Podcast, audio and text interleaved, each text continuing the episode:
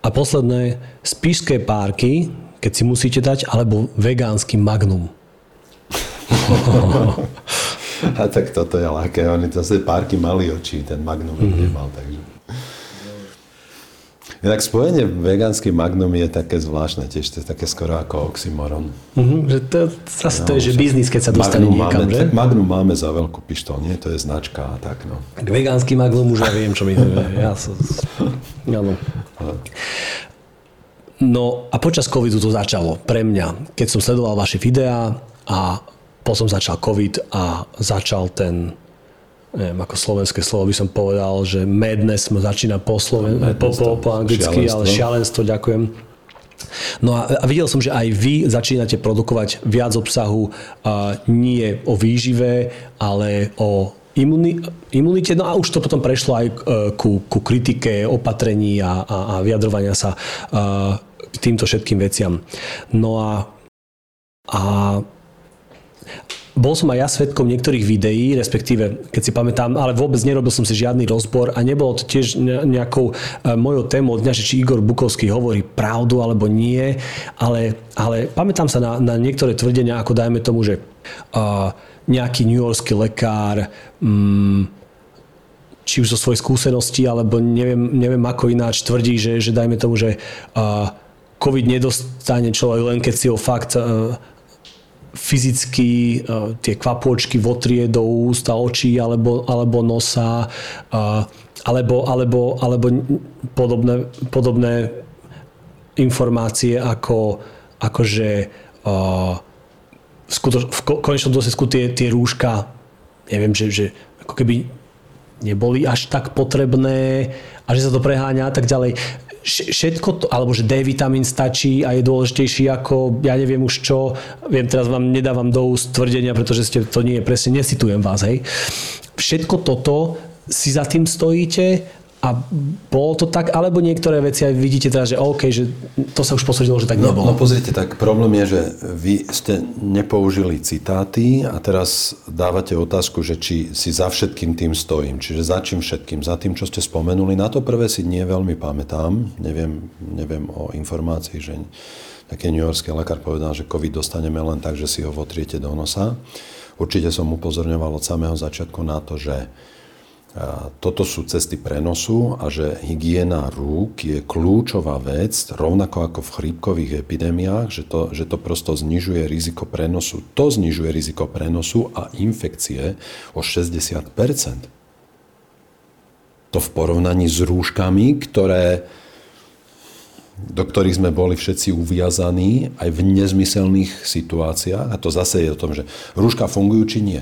Rúška fungujú vtedy, keď som v blízkom kontakte s človekom, ktorý je chorý, alebo ja som chorý a on je zraniteľný, alebo som v tom prostredí bez možnosti vetrania, neviem, či ten človek je zdravý alebo nie, alebo ja neviem, alebo ja sa nechcem nakaziť.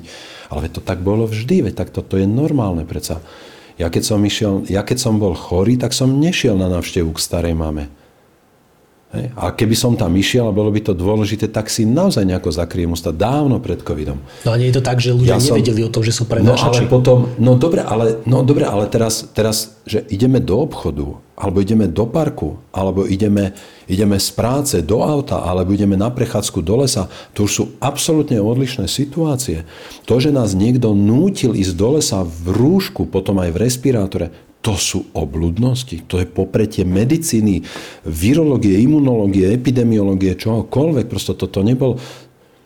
Nedávno Česká televízia vysielala zaujímavý taký hraný dokument o španielskej chrípke, na, postavené na príbehu Franca Kafku, ktorý v tom čase žil, žil v Prahe, prekonal španielskú chrípku v Českej republike žiadne povinné rúška. Boli krajiny, kde sa rúška nosili, asi nie všade tiež, ale kde boli nejaké predpísané a odporúčané.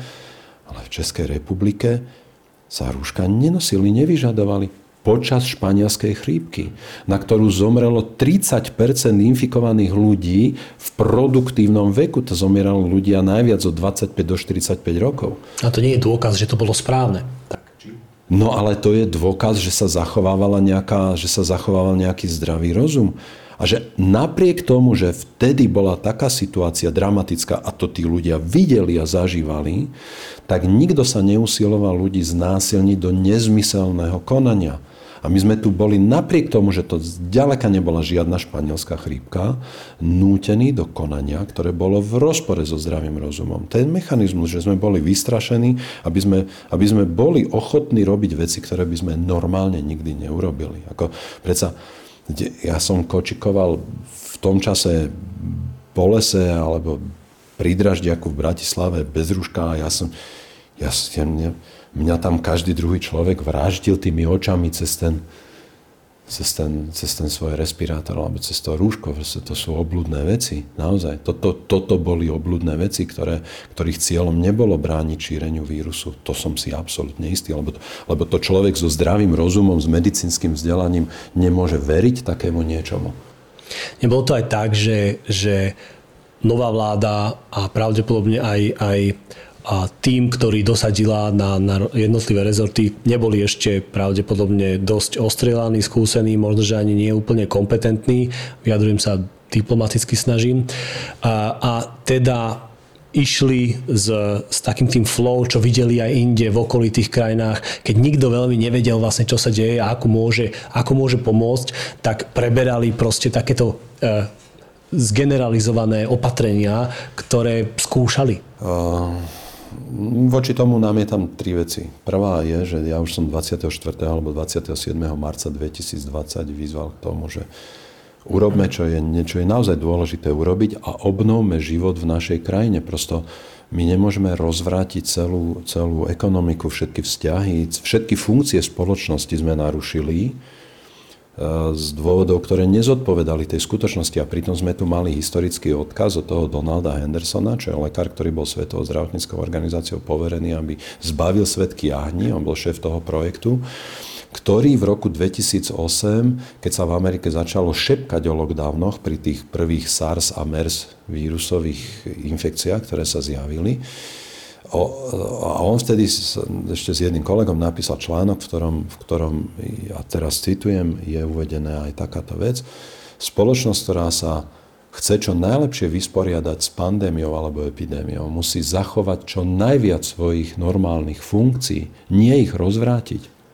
Toto, toto nám odkázal človek, ktorý zbavil svet kiahní. To sa tu absolútne odignorovalo. Takéto niečo malo byť predmetom diskusie, takže toto je prvá vec. Človek s nejakým s nejakou znalosťou toho kontextu mal byť veľmi rýchlo schopný si urobiť lepší názor a pochopiť tú situáciu a prestať šíriť paniku. Oni ju šírili, oni ju tvorili. To je prvá vec. Druhá vec. Um, práve preto, že nevedeli, že nevedeli a že sa zlakli, mala ostať otvorená diskusia. A nie od prvej chvíle nastaviť, nastaviť ten narratív a každého, kto si dovolil o niečom pochybovať, kto mal kritické otázky alebo kto prinášal informácie, ktoré mohli pomáhať a mohli pomáhať veľmi účinne, to je ten D vitamín O tom som presvedčený. Prosto to je, za to by mali z ľudia nielen na Slovensku naozaj do basy. To, čo sa stalo. Že sa takto poprel vlastne celý ten efekt toho. Lebo to sú, to sú brutálne dáta, ktoré prosto jednoznačne ukázali a doteraz ukazujú, že ľudia, ktorí mali dostatočné alebo aspoň nejaké primerané koncentrácie toho D v krvi v časoch, keď boli infikovaní, mali podstatne ľahší priebeh, že sa podstatne lepšie s tým vysporiadali. Aj tí s rizikovými faktormi mali menšiu úmrtnosť a tak proste to sú to je neuveriteľné, že toto sa popieralo, pretože v normálnej situácii, keď si predstavíte, že sa ľudia teda ocitnú v niečom neznámom, novom a teraz Teraz presne tak v tej španielskej chrípke. Vtedy bolo dovolené, tí lekári skúšali, nejaký lekár tam e, skúšal, skúšal píchať kortizol tým ľuďom, nejaký iný skúšal píchať ženské hormóny a tak prosto hľadali sa spôsoby, ako pomáhať, ako zachraňovať. Keď mal niekto nápad, tak to bolo vpustené do verejnej diskusie. A tu sme mali nie nápady, my sme tu mali dáta a neboli vpustené do verejnej diskusie. A boli vytisnuté. Viete, čo sa stalo? 15. alebo 16. marca 2020, keď sa ustanovila tá pandemická komisia a profesor Krčmery sa stal jej predsedom, tak na prvej tlačovke hovorí, máme, chcem ubezpečiť slovenskú verejnosť, že na aj na túto infekciu existujú registrované lieky, máme ich dosť, budeme liečiť, keď sa ľudia dostanú do nemocnice, máme čo použiť. Okrem toho existujú ešte ďalšie dva lieky, ktoré síce nie sú kategorizované na tieto infekcie, ale je to otázka byrokratického nejakého, nejakých úkonov administratívnych a tak. Na toho teda obrazne odstrčil od mikrofónu vedec Robert Mistrík, bez medicínskeho vzdelania, odstrčil profesora medicíny epidemiológie od mikrofónu a povedal, na tie lieky sa až tak nemôžeme spoliehať, ale na vývoji novej vakcíny sa už pracuje. A to povedal v marci 2020. Človek bez medicínskeho vzdelania odstrčil od mikrofónu profesora medicíny a toto povedal. Nie sú to čudné veci, nie sú to čudné, čudné súvislosti aj s odstupom času. Ešte stále to ľuďom na niečo neukazuje. Takže ľudia, ktorí mali prinášať a mali mať dovolené vstúpiť do tej verejnej diskusie a dáta, ktoré tam mali zaznieť a, a informácie, ktoré mali pomáhať hľadať najlepšie riešenia, čo najrychlejšie podporovať spoločnosti aj imunitu, aj zdravie, aj liečbu. Viete, koľko leka, viete, koľko ja som počul príbehov od ľudí, ktorí naozaj na tých iskách, aj zo zahraničia, ktorí si boli vedomí a pozerali sa na to a videli, že my ich zabijame tých pacientov tou ventiláciou. My tam máme spustu neliečených bakteriálnych pneumónií, lebo my ich liečíme len ako covidových a oni majú bakteriálne zápaly plus, na ktoré zomierajú tí ľudia. A celá diskusia bola zastavená prosto. Čiže keď boli OK, môže vlastne hovoríte len, že malo byť dialog otvorenejší a pripustenejší, s tým absolútne súhlasím, ale hovoríte aj, dajme tomu, že ľudia, ktorí boli v tých kritických stavoch a počas covidu, že už keď ich potom sa rozhodli na, dávať na ventilátory plúcne, že to bolo že tiež zlý ťah, že to ináč malo byť riešené? Robilo sa to tak, že do tých oficiálnych odporúčaní a do tých guidelinov, do tých, do tých uh, návodov, ako sa to má robiť, do tých smerníc, zase, zase vlastne neboli pripustené žiadne kritické názory a, a, a veď aj na Slovensku sme mali pána doktora v Košiciach, ktorý chcel naučiť povedal, my sme to takto odskúšali a zistili sme, a to bola jedna jednoduchá otázka polohovania toho pacienta pri tej ventilácii, ak si spomeniete. Meno si, ja, si, ja nemám dobrú pamäť na mena, jeho meno si nespomeniem, ale viem, že s ním robili rozhovor v médiách a tu nikto nemal záujem o to, aby sa, aby sa to tak robilo. On hovorí, keď to robíme týmto spôsobom, máme menšiu úmrtnosť. A nikto to tu nešiel prevziať, nikto. Keď prišli zo Španielska prvé dáta, že keď dáme pacientom pri hospitalizácii bez toho, aby sme poznali D vitamín v krvi, dávali im megadávky, dávali im 100 tisíc medzinárodných jednotiek. Prvý deň, druhý deň, hneď, injekčne. A oni zistili, že majú o 60 až 90 menšiu úmrtnosť tí ľudia počas, tej, počas toho, čo tam prekonávali. A to nikto nemal záujem urobiť tu. Nie je to čudné? A na druhej strane nás nutili chodiť v respirátore po lese? Pozeral som. A, a, a išli nás vykúpať v dezinfekčnom geli. Pred mesiacom, jak som hovoril, sme išli do Ríma letecky s rodinou a ja som zistil, keď sme prešli bezpečnostnou kontrolu na viedenskom letisku, že som zabudol doma gel dezinfekčný zo sebou do príručnej batožiny. V kufri sme to mali, ale ja som na viedenskom letisku v najväčšom duty free shope nikde vlastne nevedel kúpiť dezinfekčný gel. Sú tam tie stojany, v máji 2000 nič to tam, to sme prešli cez kontrolu, ja som sa so sebou niečo, čo bude mať aj do lietadla a tak. Na letisku sa nedal kúpiť, na viedenskom letisku sa nedal kúpiť dezinfekčný gel. V hlavnom meste krajiny, ktorá ako jediná na svete schválila zákon, že každý obyvateľ musí byť povinne očkovaný. Keď nebude očkovaný, bude progresívne pokutovaný tak, že vám štát rovno z bankového konta zoberie tú pokutu. Za tri mesiace ten zákon zrušili, potichu nič sa nestalo, žiadna vládna kríza, žiadny rozpad vlády. A v maji 2023 nedostanete na viedenskom letisku dezinfekčný gel. To chcem povedať, ja som, sa, ja som sa predtým správal zodpovedne a primerane.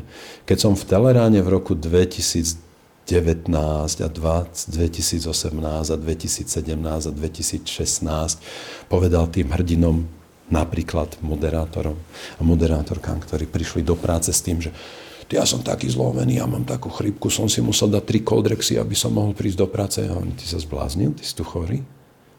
Keď máš chrípku, máš byť doma, tak budú dnes 6 chorých ľudí.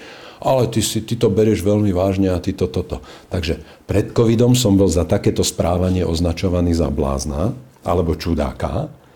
A keď som v covide hovoril, nebláznite, ako zachovajte si zdravý rozum, umývajte si ruky, posilnite imunitu, všetci sa prerútili okolo mňa na tú druhú stranu s týmto a zase som bol označený za čudáka alebo za blázna a potom vy, vystrelený stále ráno.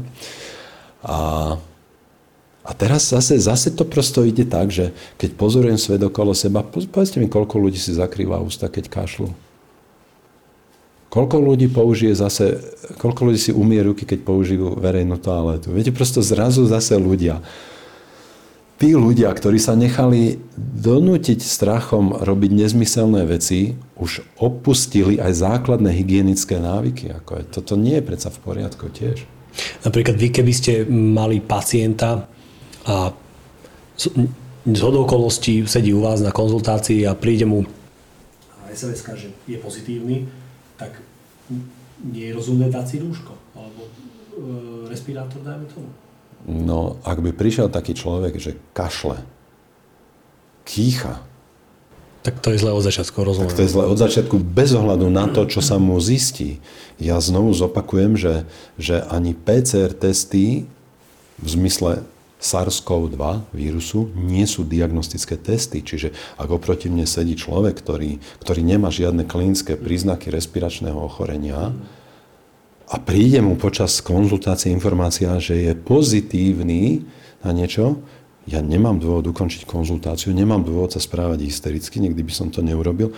Um, podám mu ruku, keď bude odchádzať, umiem si ruku, tak ako si umiem po každom podaní si ruky s niekým, pred kontaktom s ďalším človekom a vetráme miestnosť tak, ako to robíme stále. Takže, takže ja nevidím dôvod, aby som sa správal hystericky len preto, lebo niekto príde s nejakým vymysleným pozitívnym výsledkom bez klinických ťažkostí a rovnako nevidím dôvod, aby som konzultoval človeka, ktorý príde klinicky chorý prosto s čímkoľvek. Ja nechcem ani na nadchu ochorieť. Ako ja, ja, ja prosto naozaj, keď mám sedieť hodinu pri konzultácii s človekom v nejakej vzdialenosti, nie veľké od seba, 2 metre, 2,5, neviem, Nechcem, nechcem byť v kontakte s človekom, nebudem sa vyhýbať pomoci chorému človeku, hej, ale ako za mnou nechodia ľudia s respiračnými ochoreniami, aby som ich liečil. Keď sa o tomto bavíme... Takže za, uh-huh. pardon, uh-huh. vraciam sa o 15 minút dozadu alebo aj viac, že za väčšinou toho, čo som povedal, si stojím. Určite by sme našli veci, ktoré sa pod vplyvom informácií a času zmenili a ja by som bez problémov dokázal zmeniť svoj názor a vysvetliť, prečo som ho zmenil, ale za väčšinu toho, čo som povedal, sa podpíšem aj dnes. A, a to je niečo, čo im vadí. A na rozdiel odo mňa, väčšinu toho, čo sme vtedy počúvali, možno dnes označiť za nepravdivé informácie, možno aj vedomé zavádzanie a podobne. Hej. Zoberte, si len, zoberte si len tvrdenie, že vakcína je sloboda. To bol oficiálny narratív, to bola oficiálna kampaň ministerstva zdravotníctva, najvyššej štátnej inštitúcie v otázke zdravia. Toto heslo podporovali koľké celebrity. To, to, to, to, to bola osoba v úrade prezidenta Slovenskej republiky bola súčasťou kampane, čo je, čo je úplne prosto a možno aj popretie zákona, pretože, pretože štátny funkcionár nemôže účinkovať v kampani produktu, ktorý vyrábajú dve firmy. Vakcína je sloboda bolo založené na tom, že keď ja sa zaočkujem, tak chránim aj vás. Tak môžem ísť do obchodu. A, môžem a to je nonsens. Jedna z najvyšších funkcionárok spoločnosti Pfizer pre, pre vakcíny na priamu otázku pri, pri tom vypočutí v Európskom parlamente, na, na priamu otázku, či spoločnosť Pfizer testovala efektivitu vakcín pri prenose, teda, či vakcína bráni šíreniu vírusu, povedal, nie, to my sme netestovali. To netestovali, lebo to nedáva žiadny zmysel to testovať, lebo žiadna vakcína, ktorú vám podáme intramuskulárne, nemôže brániť šíreniu vírusu, ktorý sa šíri zo sliznice na sliznicu. No ale nie je logika v tom, že e, čím viac ľuďom sa podá vakcína, tým nie, menej to ľudí... nie je žiadna logika. Čím menej ľudí bude chorých, Nie, v tom a nie je žiadna logika, lebo prenášate vírus zo sliznic a vám dajú vakcínu do svalu a vy vytvárate protilátky, ktoré vám kolujú v krvi a protilátky vám dokážu neutralizovať vírus až vtedy, keď sa vám vírus zo sliznic dostane do krvného obehu. A vtedy vaše protilátky s tým budú fungovať. Toto nemá ako ochrániť nikoho vo vašom okolí, toto nemá ako ochrániť nikoho. No ale nepriamo, myslím tak, že príklad, pre, predpokladáme, že, že, že vakcína, nechá iná chrípková, bežná, neviem, že funguje. A teraz teraz zaočkujeme tisíc ľudí a teraz tým pádom znížime, uh, znížime vzorku, ktorá nakoniec bude chorá, tým pádom menej ľudí bude v konečnom dôsledku prenášať vírus, tým pádom menej ľudí. Vakcína ľuďom. proti chrípke je úplne iný typ vakcíny ako vakcína proti, proti SARS-CoV-2 vírusu. To je jedna vec. Druhá vec, ešte raz, uh, podanie vakcíny nevytvára sliznicovú imunitu. Sliznicová imunita sú protilátky typu IgA, to je schopnosť toto je niečo, čo bráni šíreniu vírusu, pretože vy, keď dostanete na sliznicu nejakú dávku vírusu a tam máte protilátky v dostatočnej koncentrácii, ktoré ten vírus naviažu a zabránia tomu, aby ste sa vy infikovali, a takto to, takto to vaša imunita vybaví na sliznici, ja som mal tie IgA protilátky zvýšené a žil som s tým potvrdením o prekonaní covidu, lebo som mal vysoké IgA protilátky a vôbec neviem kedy ani nič. Všetky testy, ktoré asi 3-4 som robil, boli negatívne. Nikto okolo mňa nebol v tom čase chorý a ja som mal vysoké IgA protilátky, že moja sliznica sa s tým vysporiada veľmi dobre. Takýchto ľudí je spústu. A toto sú tí, ktorí bránia tomu šíreniu infekcie v populácii. Toto je to, čo vás zachraňuje a rozhoduje nakoniec. Ja som už vlastne pomerne zavčasu hovoril o tom, že ono je vlastne aj dobre, že to rúško to netesní, lebo vy dostanete nejakú dávku toho vírusu a pokiaľ nebude taká veľká, že vás to nakazí, tak vám to vytvára tú sliznicovú imunitu, ktorá vlastne bráni šíreniu infekcie. Že vakcína vám vytvorí IgG protilátky, ktoré máte v krvi alebo IgM a, a tie vás nechránia na sliznici. Sliznica ak dostane dávku vírusu a prenikne to do krvi, tak, tak budete chorí, budete menej chorí, keď máte protilátky. Ak, ak ste boli nakazení do 6 mesiacov po podaní vakcíny, lebo tá viac ako 6 mesiacov nechráni v podstate, kdežto toto prekonanie infekcie vás chráni na oveľa dlhšiu dobu, komplexnejšie a zachytáva sa to už na tej sliznici. A toto, keď som hovoril v máji 2020, tak si nejaký aktivistický novinár zo slovenského denníka zmyslel, že ma ide mediálne ukrižovať, lebo toto označil on za hoax. A tie veci sa potvrdili, ktoré som ja hovoril a ukázalo sa, že hoaxy boli toto. Vakcína nebola sloboda. Vakcína nebránila prenosu vírusu. V spoločnosti firma Pfizer to nikdy netestovala. Takže toto najväčší hoaxery boli tí, ktorí tvrdili takéto veci. Je tak pri tomto, ako hovoríte, iné, e, na druhej strane aj pri niektorých videách, aj pri tom, ako ste napríklad spomínali situáciu, ako, ako Robert Mistrík prebral slovo pri, pri profesorovi Kršmerim a zmenil tému. A tieto, tieto tvrdenia alebo informácie mi ako keby evokujú, že, že niekam, niekam smerujete, alebo, alebo, alebo logika z toho niekam smeruje. A teraz, myslíte si, a ja fakt neviem, myslíte si, že za tým celým je nejaké že spiknutie niekoho, kto mal moc ovplyvňovať druhých ľudí, tzv. mierkotvorcov alebo názorových vodcov alebo akokoľvek. Ale, a teda ovplyvňoval. A potom by moja, moja otázka bola, že za akým účelom. Alebo je to tak, že proste nejakí ľudia, ako ste spomínali vo svojom poslednom videu, dajme tomu o pôvode covidu, nejakí ľudia mali nejaký záujem, možno čisto prakticky o to, aby sa, aby sa hovorilo takto a takto a potom za to, že mali boli dostatočne vys- veľké kapacity, tak už aj iní vedci sa pridali, lebo nechce, nemali, nemali, nechceli vyčnievať proste. Čo si myslíte? Ja si myslím zase, že to je veľmi komplexné a zase by som povedal, že asi viac nevieme, ako vieme, ale z toho, čo vieme, si dovolím urobiť takýto názor. Myslím si, že je to to, čo sa meteorologicky označuje, že dokonalá búrka. Myslím si, že sa že vznikla situácia, ktorá bola ďalej nejakým spôsobom potencovaná a že na nej profitovali rôzne skupiny ľudí z rôznych dôvodov, s rôznymi záujmami a s rôznymi výsledkami. Profitovali na to média, pretože to zvýšilo obrovským spôsobom ich príjmy, klikanosť, reklamy a všetko. Profitovali na tom predajcovia vakcín, profitovali na tom politici, profitovali na tom blázni a psychopati v spoločnosti, ktorí v tých, z, tých, z tých larvovaných štádí vlastne sa v situácii, keď sa do spoločnosti uvrhol chaos, mohli prebudiť a začať uplatňovať svoje potreby ovládania iných ľudí. Aj si spomente na tie, na tie veci ako tuto kadejakí domoví dôverníci vypisovali na brány, že kto nebude testovaný, ne, nemôže vstúpiť do paneláku a podobné veci. Prosto to sa na toľkých úrovniach spoločnosti zrútilo, taký ten, ten, ten charakter a tá štruktúra normálneho spolužitia.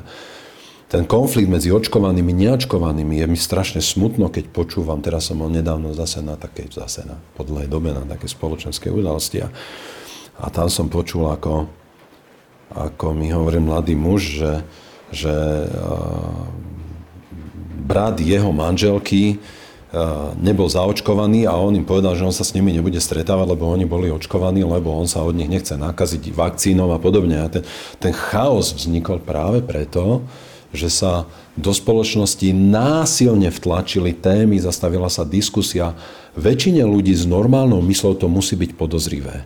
A mnohým z tých ľudí, ktorí, ktorým toto začne byť podozrivé, hrozí, že sa prosto môžu sa ocitnúť pod tým tlakom aj tých dezinformácií, aj tohoto, toho svojho prirodzeného vzdoru voči niečomu. GT povedal, že keď ma niekto chce len poučať alebo dirigovať o tom, čo mám robiť, bez toho, aby to, aby ma to, aby to osviežilo moje schopnosti, aby to prispelo k nejakej kultivácii mojich schopností, tak ja to neznášam. Prosto ja, to budem, ja tomu budem vzdorovať. A toto si myslím, že je, že to prosto je taký um, aj správny prístup k tomu, pretože pretože prečo by som ja mal akceptovať od niekoho nejaké nariadenia, ktoré nie sú dostatočne zdôvodnené, ktoré nevyplynuli z nejakej diskusie, ktoré vznikli tak, že vlastne ja vidím, že iné názory boli potlačené. Prečo? Prečo? Prečo keď som ja chcel povedať alebo hovoril, že konzumácia mliečných výrobkov neprospieva zdraviu. Prečo mi vtedy hovorili, že mno vidíte, ale my tu musíme mať aj zástupcu mliekarenského priemyslu, aby tie názory boli vyvážené. Toto ja som zažíval 30 rokov v tom ringu na tému výživa a zrazu prišiel ring COVID a zrazu už, ne, už, už nebolo mediálne žiaduce, aby tam boli iné názory, aby to... Toto je čudné, čiže človeku s normálnou myslou toto musí byť od, najskôr čudné, potom odporné, podozrivé, no a a z toho niečo vyplýva, čiže to je, ovplyvní to jeho konanie. A tak ja som od začiatku varoval aj, aj predtým, že vy mnohých ľudí vrhnete potom do, tej, do toho tunela možno aj nejakých dezinformácií alebo čo, pretože to bude pre nich priateľnejšie a dôveryhodnejšie. Už len preto, že, že tam je ten informačný kanál prosto otvorený. Keď som pozeral vaše posledné video práve o pôvode covidu a Wuhan, či trh, alebo je to laboratórny pôvod a podobne, a, tak dochádzali ste k tomu, že, že vlastne nie len No jednak, že vedci ako keby zámerne razili jeden, jedno vysvetlenie a, a druhá vec, že, že, že vinu nesú aj médiá, a, lebo, lebo takisto sa ako keby zámerne prikláňali k tomu jednému vysvetleniu. A, tiež pre, ja si to neviem úplne, akože úplne nad tým rozmýšľam, ako, ako aj hovoríte, alebo ako je známe, že, že vedec, alebo podstata vedy je v e, pochybnostiach, spochybnení hej, to, toho, toho, čo, e, ak, ak, ak, aký je moja, moja teória, tak teraz prečo je to tak? Preč, prečo si myslíte, že... Ja neviem. Je to veľmi komplexné podľa mňa. Naozaj v tom, v tom hrajú úlohu rôzne skupiny s rôznymi záujmami a, a ukázalo sa, že ako spoločnosť, a nie len Slovenská, ale vo väčšine, vo väčšine krajín rozvinutou demokraciou, s rozvinutou slobodou médií, s, rozvinutou, s rozvinutými právami, aj, aj so schopnosťou niečomu vzdorovať spoločensky, takže sa zrútili. Prosto vidíte tie protesty v Kanade, v Nemecku, vo Francúzsku. Stále sa podarilo médiám a politikom a takým tým skupinám, ktoré profitovali z celej tej situácie a myslím si, že ten profit ešte bude ďaleko presahovať to, čo sme zatiaľ iba svetkami. A nemyslíte práve, že finančný profit nemáme na mysli? No v tom vše, ale áno, však hovorím, že, že výrobcovia vakcín majú obrovský profit. Ako je, možné, že, ako je možné, že tu vlastne došlo k takému niečomu, že je podpísaná politická zmluva so súkromným sektorom o odbere vakcín voči chorobe, o ktorej sme vedeli už, že za 2, za 3 roky vlastne nebude, nebude problémom. Tak vedeli, ako vedeli? No je španielská chrípka, veď keď sa tu stále argumentovalo, tak v roku 2020 v podstate, 1920 v podstate skončila.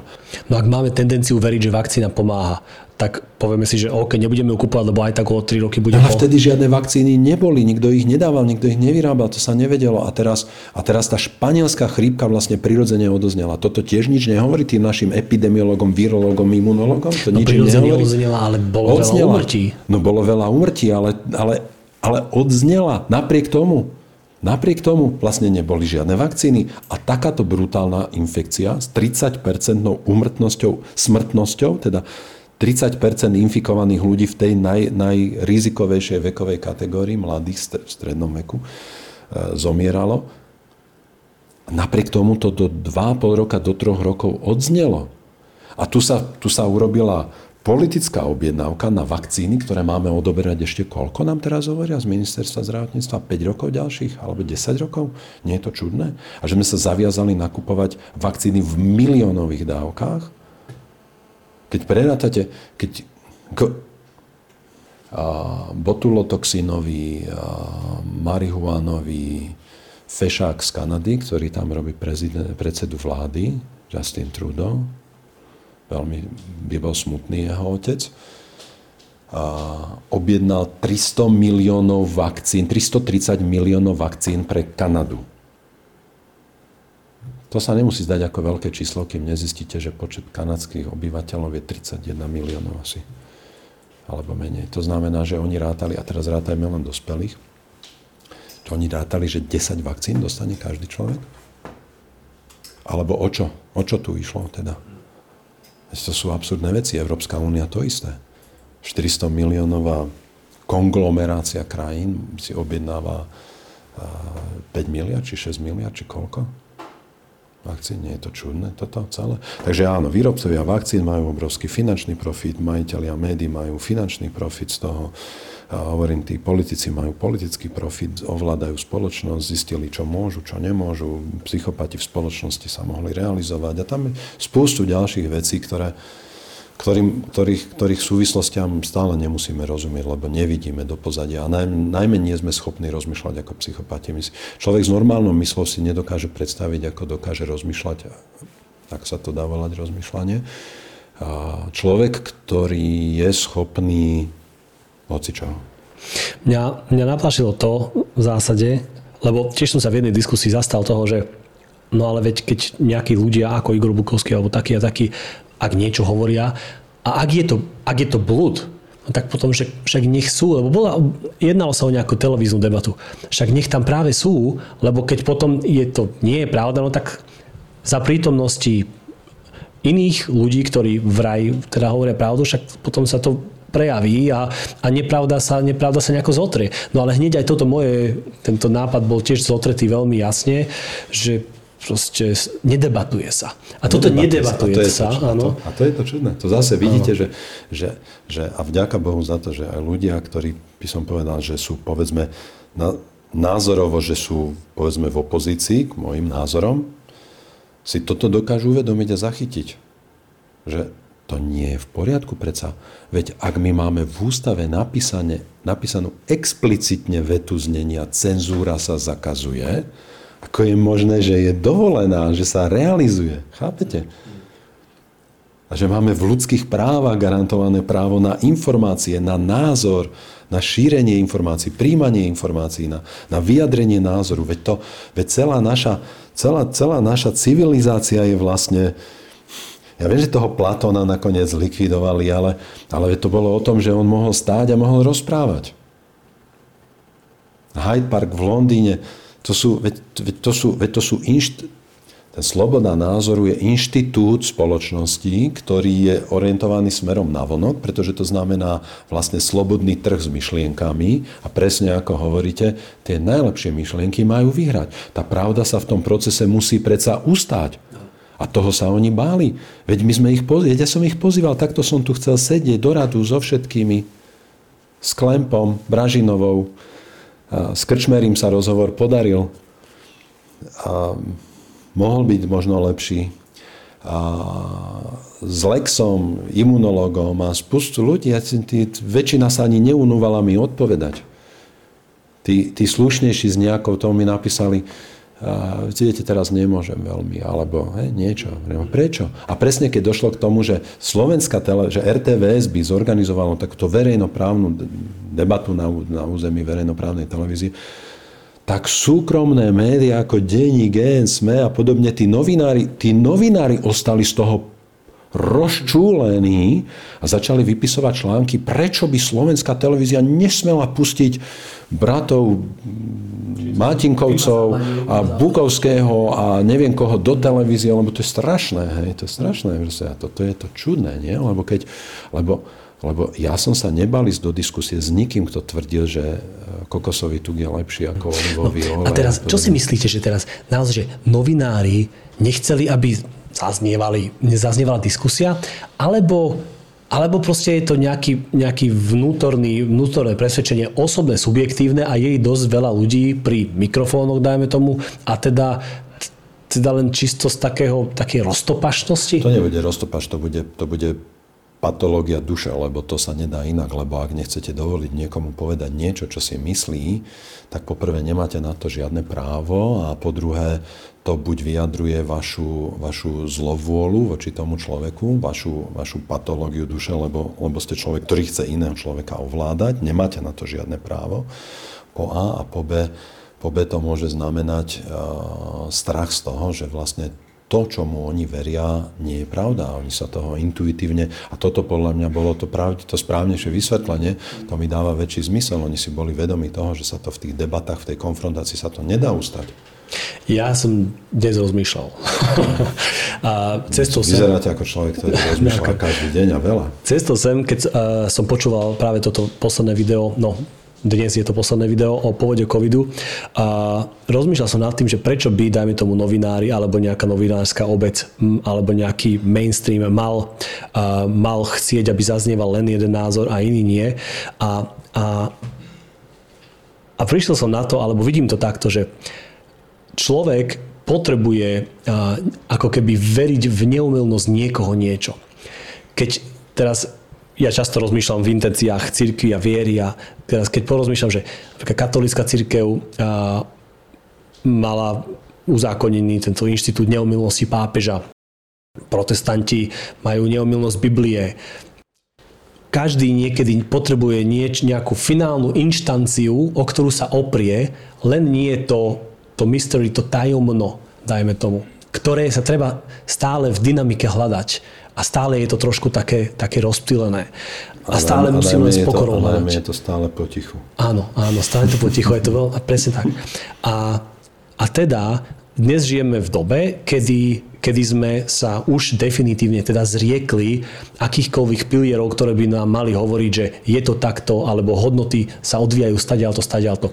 A v domnení toho, že konečne sa teda môžeme nadýchnuť a nemusí nám žiadna či židokresťanská alebo iná, dajme tomu civilizácia, kultúra diktovať hodnoty, tak teraz máme pocit, že OK, tak sa môžeme konečne nadýchnuť a už mám pocit, že je oficiálny úzus, že, že tak pr- pravde niekoľko a pravde hocikoľko a každý má svoju a je to úplne v poriadku. A, a teda... nie, že každý má svoju, každý má svoju toľkokrát, koľkokrát si to želá. Lebo vy môžete mať každú chvíľu inú pravdu, aj o tom istom. No a teda ocitujeme sa situácii, kedy ale teda vzniká nejaké vzduchoprázdno toho, že tá absolútna inštancia nie je, o ktorú sa opriem, s tou absolútnou pravdou ako keby.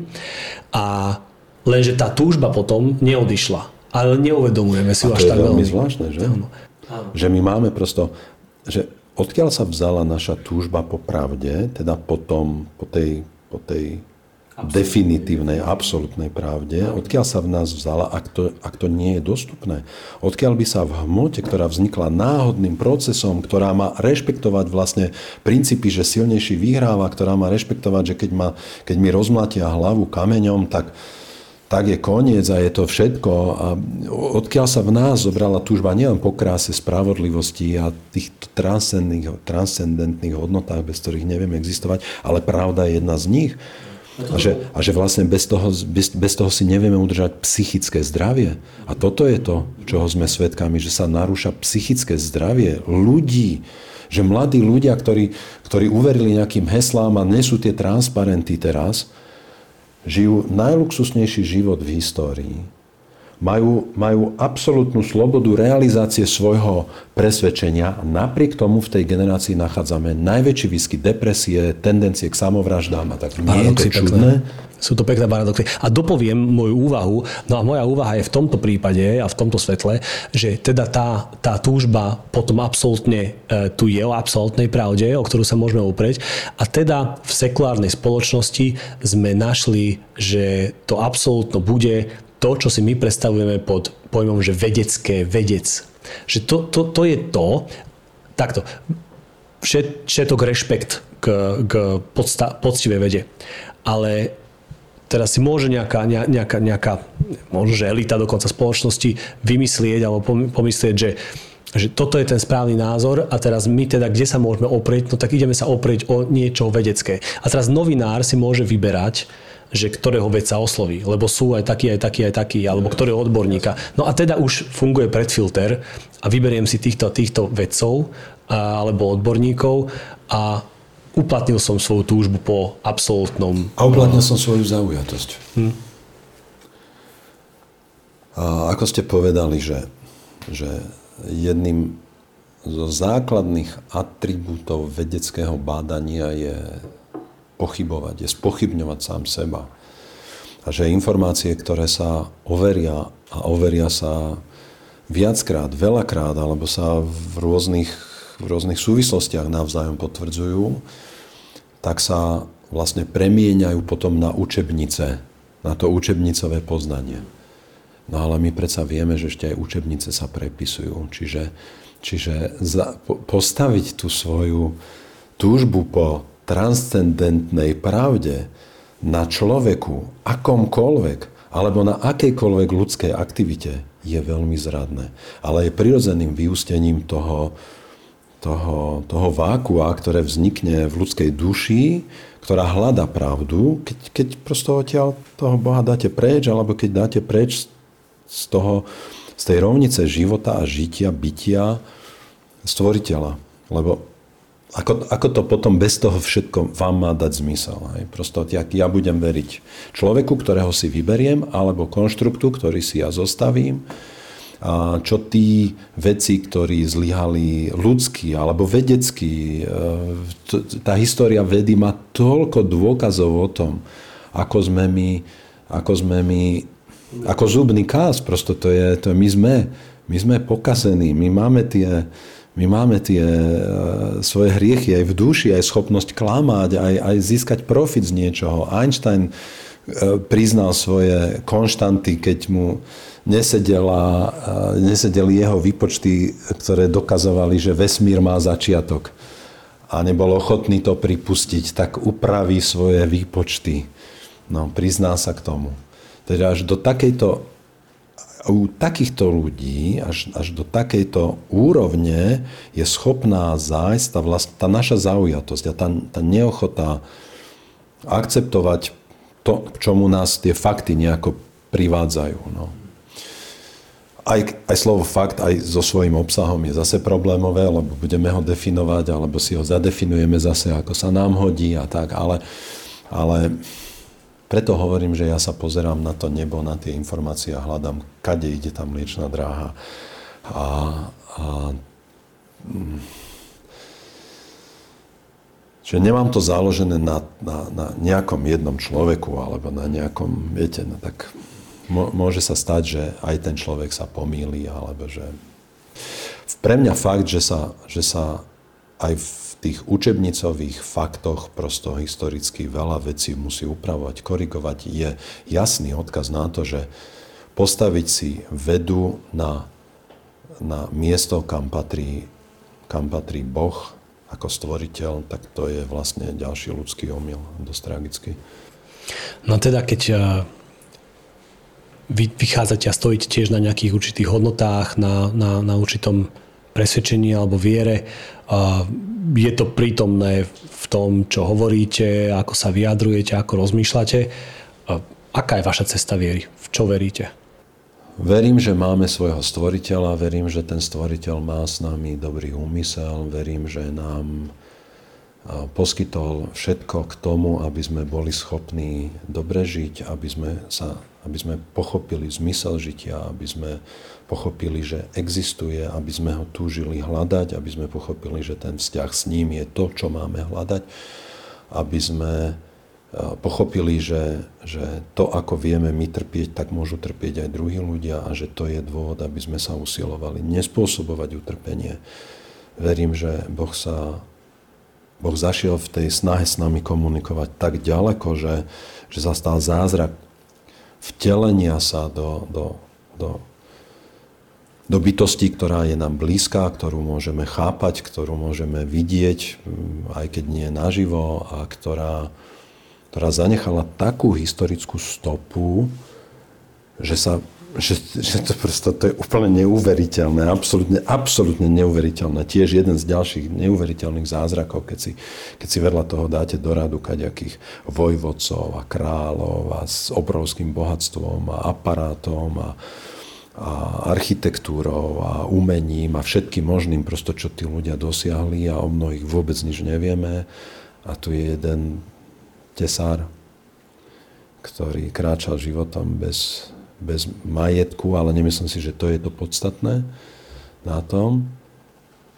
A zanechá takú stopu, že sa prosto z toho nedá nejako výjsť. Môžete ísť do Číny samozrejme, alebo čo, ale a, a uzavrieť sa niekde, ale, ale skôr alebo neskôr narazíte aj v iných kultúrách na to isté tajomné ľudské nejaké hľadanie a chápanie toho, toho, toho archetypálneho boja dobra a zla. To, to, môžete si to samozrejme vysvetľovať karmou alebo ja neviem, ale ak idete naozaj do hĺbky a hľadáte, hľadáte aj logiku, nie len nejaké uspokojenie, že ah, tak dobre, Zase takto to je, lebo tak ako si ľudia vyberú vedu za svoj piedestál, o ktorý sa budú opierať, lebo to je absolútna pravda, tak si to môžete nájsť v podstate naozaj v čomkoľvek a môžete si to nájsť v akomkoľvek filozofickom alebo náboženskom konštrukte. Keď vás to uspokojí na, povedzme, na nejakej racionálnej úrovni, možno stále je to iba ďalší z krokov na ceste, ktorý ste museli urobiť, ale neviete v tej chvíli, či to je, či to, je to, kde zostanete, či to je to, kam ste mali dôjsť v živote. Hej. To, sa, to sa ukáže. To, to, to sa všetko toto ukáže. A, ale keď naozaj úprimne, kde si hľadám, hľadám, hľadám, hľadám, hľadám, hľadám, hľadám, tak sa, tak sa dostanete niekde, kde, kde to potom rezonuje nielen na tej rozumovej úrovni, ale aj na tej úrovni, že ako je možné, že že v tých najúprimnejších a najhlbších zvolaniach k Bohu, k modlitbe a tak, že vlastne nachádzate nejaké upokojenie. Hej. To sú tiež veľmi zaujímavé veci, ktoré tá psychológia ťažko vysvetľuje na úrovni hmoty. Vy ste sa narodili do rodiny, kde, kde vás viedli uh, k viere, alebo? Narodil som sa do rodiny, kde, kde sa náboženstvo trochu praktizovalo a ale ne, nebolo to nebolo to niečo také intenzívne, nebolo to rozhodne niečo, že od malička by som mal kontakt s Bibliou alebo, alebo so spoločenstvom ľudí, ktorí sa modlí a spieva spolu a v podstate ani teraz nemám taký kontakt. Hmm. A ako ste prišli k tomu, že evidentne máte autentickú vieru? Ďakujem, že to tak vidíte. Ja neviem, či sa to tak dá nazvať. Ja, ja len No tak prešiel som cez šeličo, ale povedal by som, že to, že to že ja som urobil ten menší kus tej cesty, ktorý bolo treba spraviť k tomu, aby som si uvedomil existenciu stvoriteľa a to, to zistenie alebo to poznanie, že toto predsa nemôže byť náhoda. Toto, toto, toto sa nedá, ja to nedokážem. Ja toto naozaj nedokážem rozumom prijať, že toto je náhoda. Viete, to prosto stačí, aby ste, aby ste chvíľu rozmýšľali napríklad len o takej zrážanlivosti krvi, že ako to, koľko tam je molekúl, ktoré závisia jedna od druhej, aby sa vám zastavila krv, keď sa poraníte. A to, to, to samé o sebe znamená, že to nemohlo vzniknúť jedno po druhom, lebo kým to nie je kompletné, stačí, že tam chýba ten jeden, napríklad osmička hemofília z toho, že jedna molekula v tej celej kaskade, ak chýba, tak, tak, tak budete krvácať a vykrvácate.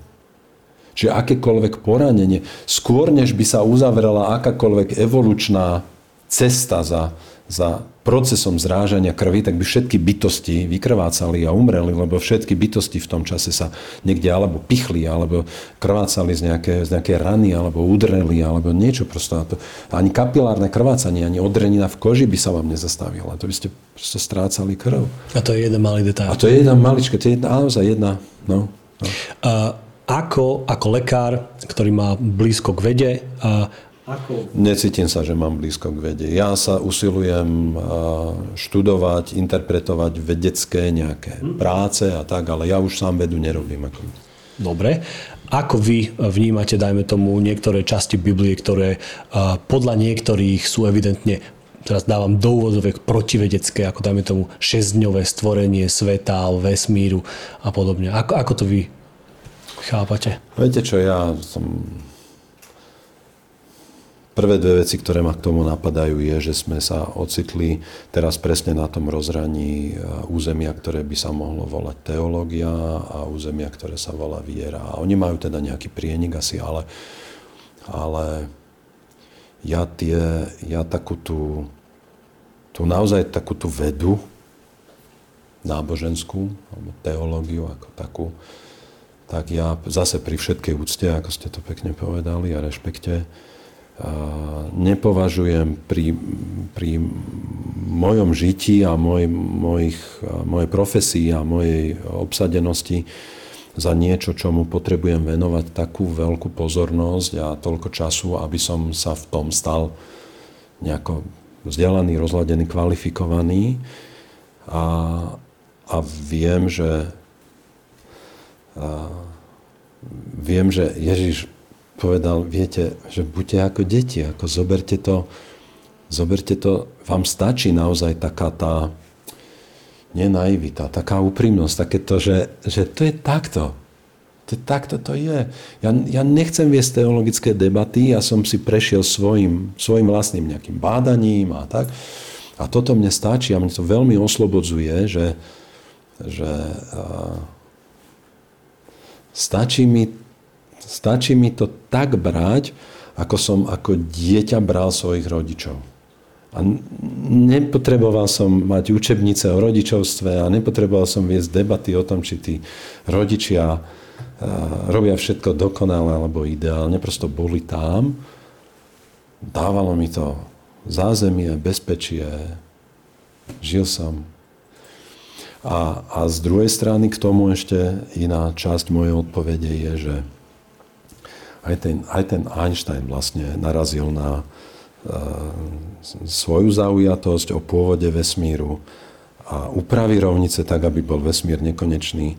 A teraz je strašne zaujímavé, že tá Biblia, ten odkaz, nech už to je 3000 rokov, alebo 5000 rokov, alebo čo, tiež vie o tom debaty.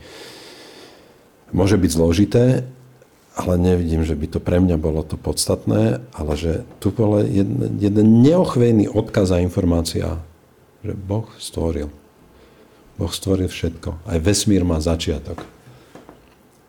A toto tu stálo cez všetky tie obdobia všetkého možného, až nakoniec aj tá veda teda, aj keď povieme, že to je väčšinový názor, hej, ale že to je nejaký konsenzus, že ten Big Bang tu bol a tak, a to je taký príbeh, trošku už také kliše, že tí veci sa tam trepali na ten kopec nejaký a keď sa tam vytrepali cez všetko námahu, tak tam zistili, že tam je už nejaký kazateľ alebo niekto nejaký. No.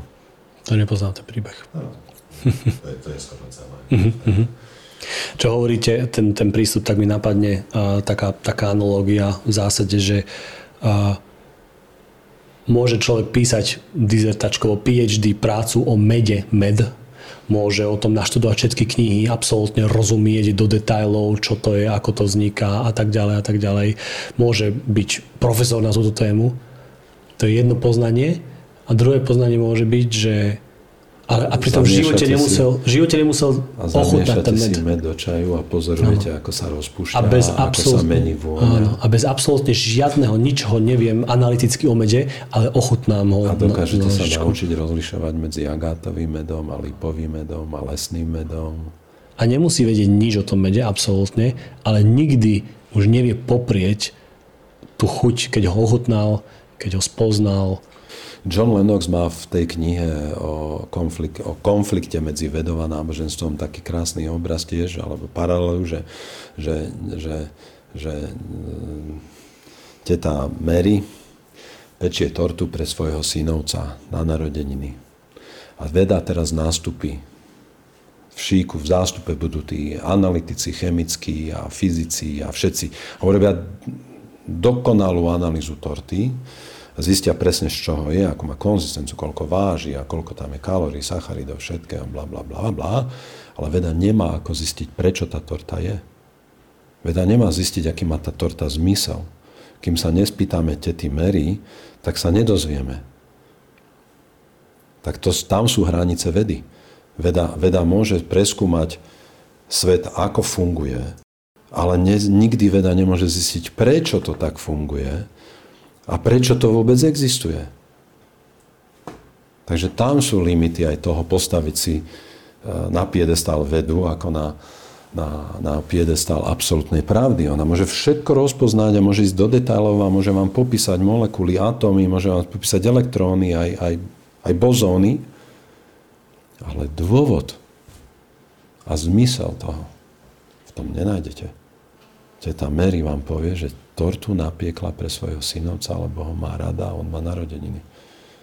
A ja by som zase, ak dovolíte ešte pre naše video, chcel povedať niečo o vás, alebo dovoliť, aby ste vy povedali niečo viac o vás. Lebo toto, toto nie je náhoda, že sme teda sa rozprávali aj o témach, ktoré presahujú výživu a, a politiku.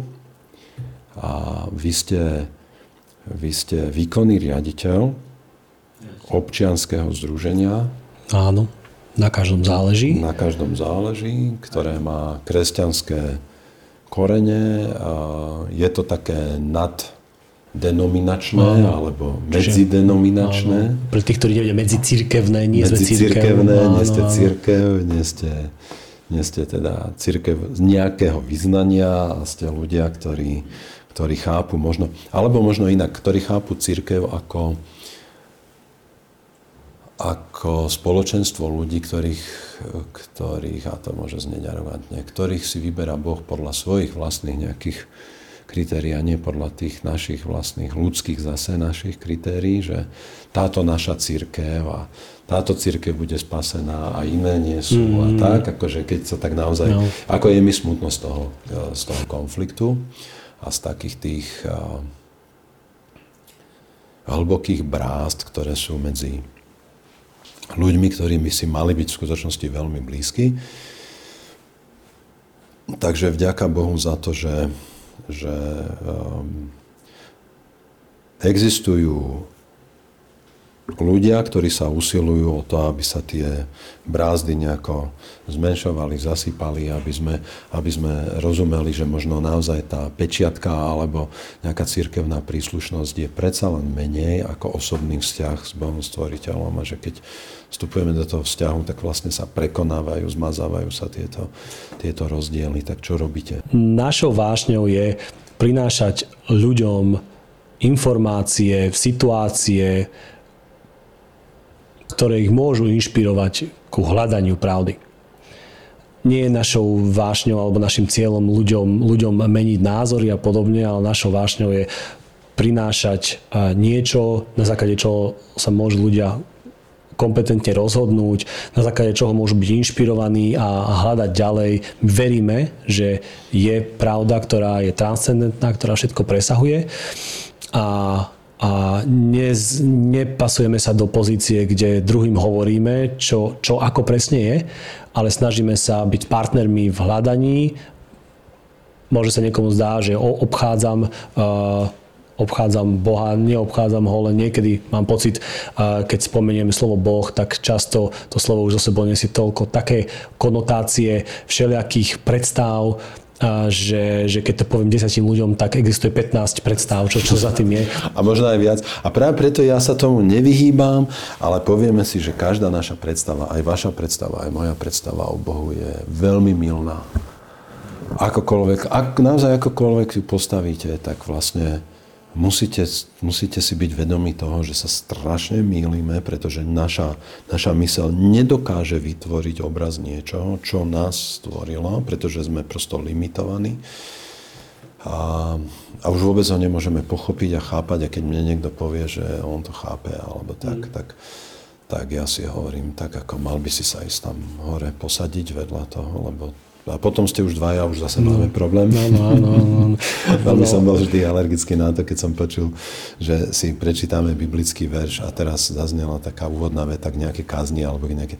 A Boh tým myslel toto. No. A to ja som... Hej, to sme, to sme vlastne tam, že, že, že toto zaznieva podľa mňa aj v našich zboroch a kresťanských nejakých stretnutiach asi príliš často, teda na môj vkus.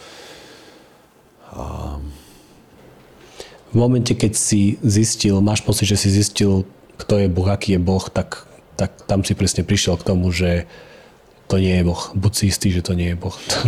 Myslím, že Akvinského som, alebo Augustína, neviem, parafrázoval. Takže áno. To, čo, to, čo ste tak povedali, že, že chcete pomôcť ľuďom objavať pravdu, to znamená, že vy ale v pravdu nejako chápete, tak ako ju potom vy chápete? Veľmi môže podobne ako, ako, ako vy hovoríte. Veríme, že absolútne autor existencie, dajme tomu, ako to voláme, že Boh, má záujem, aby, aby človek objavil naozaj svoj, svoj zdroj alebo objavil uh, svoju identitu.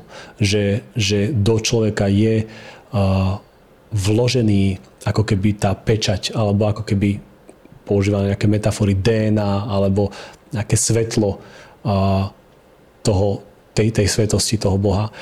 A v objavení tohto faktu a tohto vzťahu s tým absolútnom, s tým stvoriteľom, v tom objavení a objavovaní je zmysel života.